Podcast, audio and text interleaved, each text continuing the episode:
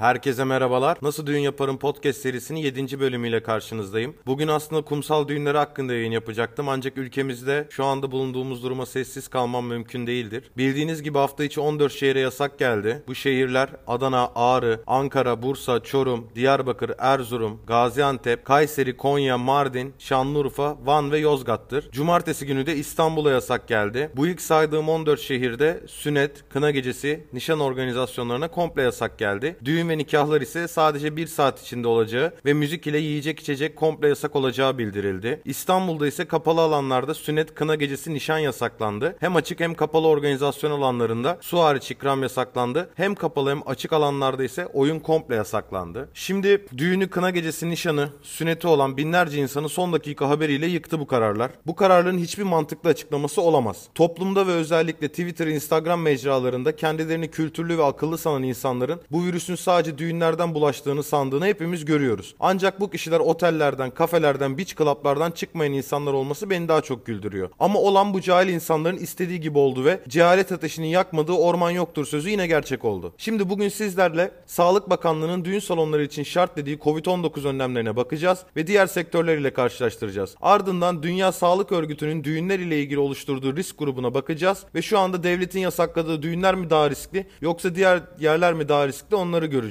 En sonunda da bu sektörün yani düğün sektörünün ülke ekonomisi için öneminden bahsedeceğim. Dinleyicilerimden tekrardan özür diliyorum. Bu podcast yayınlarımın konusu sizlere ücretsiz danışmanlık yapmaktı. Ancak sektörümün bu kadar aşağılanması ve hükümet tarafından yok sayılması konusunda sessiz kalamazdım. Hepinizden saygı ve anlayış beklerken bu yayının paylaşmanızı özellikle istiyorum. Ne kadar çok kişiye ulaşırsak o kadar her şey yoluna girecektir. Hazırsanız Nasıl Düğün Yaparım podcast serisi 7. bölüm başlıyor. Düğünler hepinizin de bildiği gibi 2020 yılında ilk olarak 16 Mart tarihinde yasaklandı. Ardından devlet kontrollü olarak 15 Haziran'da nikahları serbest bıraktık. Ardından yine kontrollü olarak da 1 Temmuz'da oyun olmayacak denilerek düğünlere izin verildi. Gelen tepkiler üzerine 3 Temmuz'da sosyal mesafeli oyuna izin verildi. Sosyal mesafeli oyun neydi?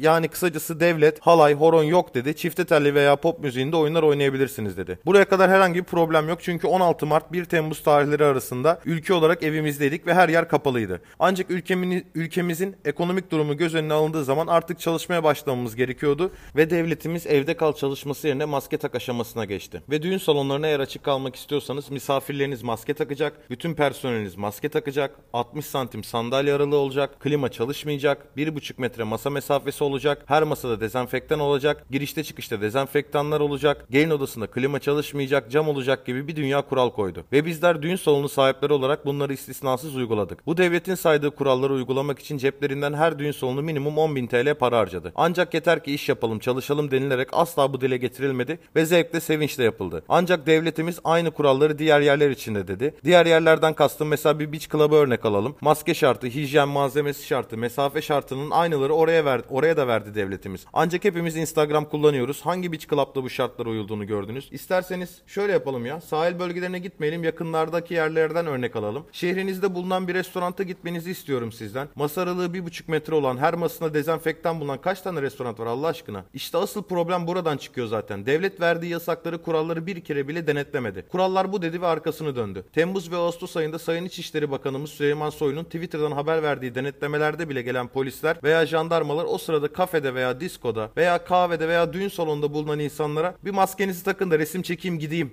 deyip denetleme yapmadan ayrıldığı videoları izlemedik mi hep beraber? Şimdi kural koymuşsun, her yere aynı kuralı vermişsin ve düğün salonlarının %80'i bu kuralları eksiksiz bir şekilde uygulamış. Ancak klaplar, kafeler, restoranlar, dolmuşlar, taksitler, AVM'ler bu kuralların %10'una bile uymamış ve devlet gidip düğünleri yasaklıyor. Adalet bu işin neresinde arkadaşlar? Bu düğün salonu sahipleri, organizasyon firması sahipleri ceplerinden bir dünya hijyen parası harcamış. Evlenecek çiftler belki de 100 bin lira aşkın harcama yapmış. Düğün salonları sahipleri Halk Bankası'na 50 bin TL borçlandırılmış. Ama habersiz bir şekilde son dakika haberiyle düğünler yasaklanıyor. Size soruyorum bunun adaleti nerede? Önlem alan, hijyen kurallarına harfiyen uyan insanların suçu ne? 1 Temmuz'da devletimiz hijyen kurallarını açıkladıktan sonra resmen sektör paydaşları olarak yalvardık. Sokak düğünlerini kapatın. Orada bu hijyen önlemleri alınamaz. Virüs sayısı artar diye. Ancak mesela İstanbul'a gelen yasağa bakarsak dışarıda sokak düğününe herhangi bir engel yok. Yani bu absürt durum karşı absürt durum karşısında cidden sadece gülüyorum. Dünya Sağlık Örgütü'nün bu pandemi dönemiyle ilgili çeşitli makaleleri yayınlandı. İsveç merkezli bir makalede Covid-19 virüsünün bulaşma riskinin en az olduğu ve en fazla olduğu yerleri birden 9'a kadar puanlıyorlar. Şimdi sizlere bu puanlama sisteminde yer alanları söyleyeceğim. Azdan çoğa doğru gideceğim. Tekrar hatırlatıyorum. Bir en az 9 en fazla bulaşma yeri ve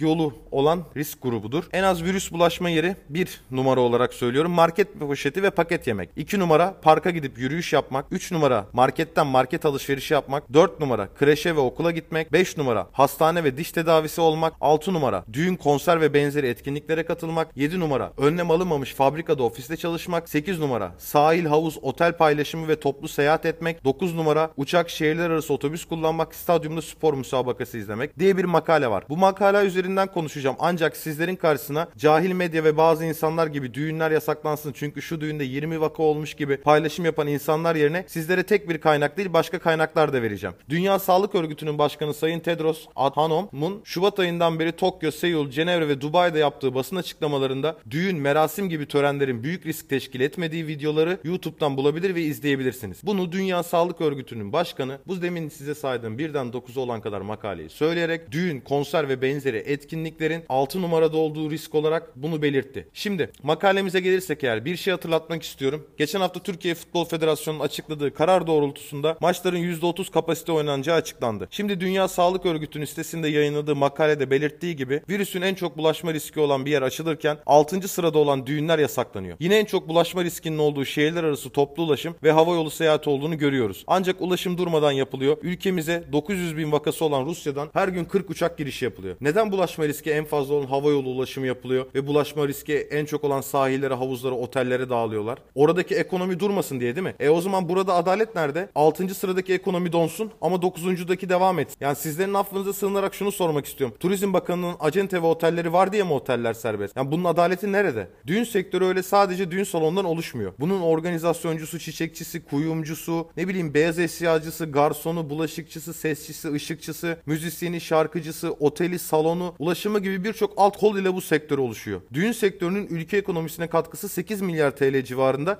ve bu 8 milyar TL'nin %90'ı nakit olarak dönmektedir. Ancak devletimiz bu yasaklar ile bunun önüne geçmiştir. Üstüne sektörümde bulunan arkadaşlarımızın geçimini nasıl sağlayacağını, kiralarını nasıl ödeyeceğini, çalışanların geçimini nasıl sağlayacağını umursamayarak son dakika haberiyle herkesi aciz ve şaşkın bir şekilde bırakmıştır. Bu ülkede yılda 700 bine yakın çift evleniyor ve bunların %90'ı yaz ayları ve Eylül-Ekim aylarında evlenmektedir. İnsanlar hayatlarında bir kere yaşayacağı bu özel gün için cebinden binler harcıyor. Bütün sektör kurallara uyma konusunda ciddi bir şekilde çalışıyor. Ancak son dakika haberiyle düğünler yasaklanıyor. Var mı ya böyle bir şey? Ne yani ne bu kararlardan ne ülkenin gençleri mutlu ne de düğün sektörü çalışanları. Ancak beachler açık, oteller açık, metrobüs açık. Ya bu ülkede 8 milyon kişiyi korona zirvedeyken birlikte sınava soktular. Şimdi sadece tanıdıkların geldiği ve bütün önlemlerin alındığı düğünleri yasaklıyorlar. Kuralları verdiğiniz bir kere ve yani kuralları verdiniz. Bir kere bile biz çağırmadığımız zaman ya da Sayın Bakanımız Süleyman Soylu tweet atmadığı zaman denetime gelmediniz. Kahvelerde gizli gizli oyun oynanmasını yakalayamadınız. Dolmuşların tıka basa dolmasına göz yumdunuz. Hava yolları açık, oteller tıka basa dolu. Okullar başlatıp statlarda maç izleteceksiniz ama düğünlere gelince kapattık. Yani bu hangi kitapta yazıyor? Düğünler kapanınca virüs bitecek mi? Bu ülke bu virüs